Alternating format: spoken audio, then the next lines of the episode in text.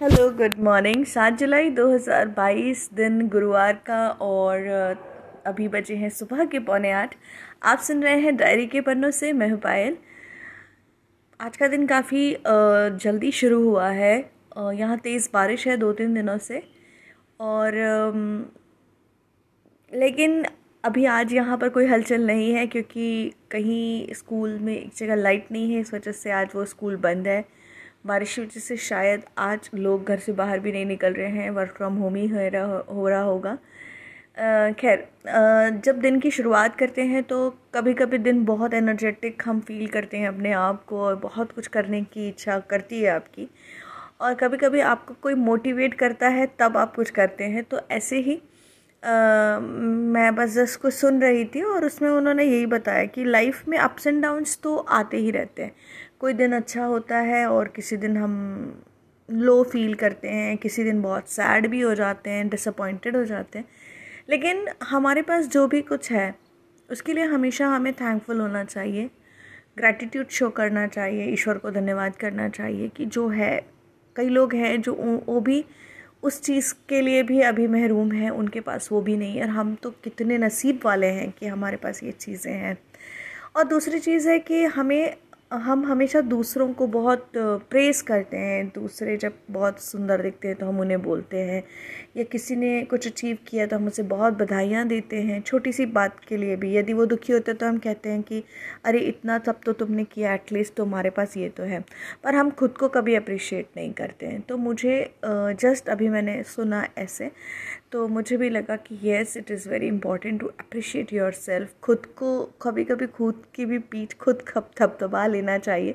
बहुत ज़रूरी है और ये बहुत मोटिवेट करता है आपको क्योंकि जब तक आप खुद को अप्रिशिएट नहीं करोगे, खुद को हमेशा हर चीज़ के लिए अपने आप को किसी से कंपेयर करके कम समझोगे या खुद में ही बहुत ज़्यादा खामियाँ निकालने लगोगे और सोचोगे कि मैंने ज़िंदगी में कुछ किया ही नहीं, मेरे सारे दोस्त आगे बढ़ गए।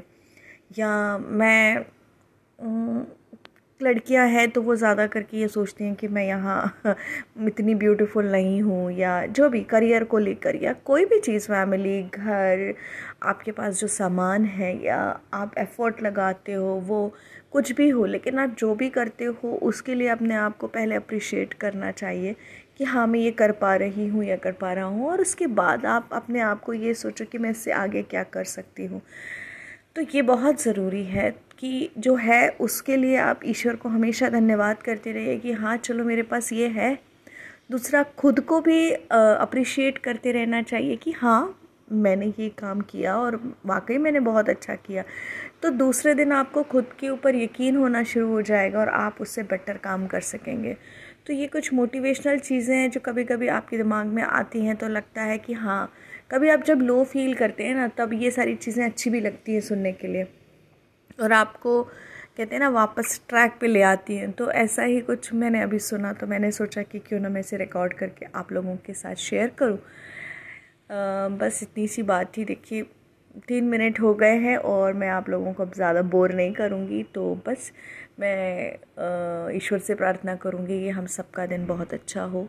आने वाले दिन हमारे लिए बहुत अच्छे हों, अच्छी खबरें मिलें, हम अच्छा कुछ कर पाएँ जीवन जीवन में, अपने आप में खुश रह पाएँ, अपने आसपास के लोगों को खुश कर सकें और अपने फैमिली, अपने रिलेटिव्स, अपने दोस्त, अपने पड़ोसी सब हमारे अपने हैं और सबसे मिलजुल कर प्यार से रहें और बस ऐसे ही हमारी जो लाइफ है उसकी जर्नी चलती रहे ताकि कभी भी हमें रिग्रेट ना हो, किसी चीज़ का मलाल ना रहे कि ये हमने नहीं किया या हमने किसी का दिल दुखाया या किसी के साथ हमारी अनबन हो गई, लोग कई सालों साल बीत जाते हैं, उस एक गिल्ट में कि मेरा कोई दोस्त था, मेरा कोई रिश्तेदार था, मैंने उससे बात नहीं की और अब मन भी हो तो भी एक वो रहता है ईगो जो बीच में आ जाता है कि हम बात नहीं करते तो ऐसा मत करिए।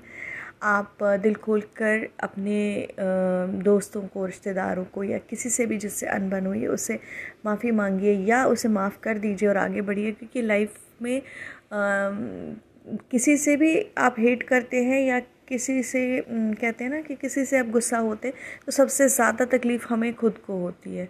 तो इसे भूल कर भुला कर आगे बढ़ना बहुत अच्छा होता है। एनीवेज तो मैं अभी ये पॉडकास्ट यहीं पर बंद करती हूँ और मैं मिलूँगी आप लोगों से जल्दी। और इन्जॉय करिएगा, मज़े करिएगा, बहुत अच्छे जीवन में आगे तरक्की करिए। रोज़ पहले से बेहतर कुछ करिए, अपने आप को अप्रिशिएट करते रहिए और भगवान का शुक्रिया अदा करते रहिए। Bye bye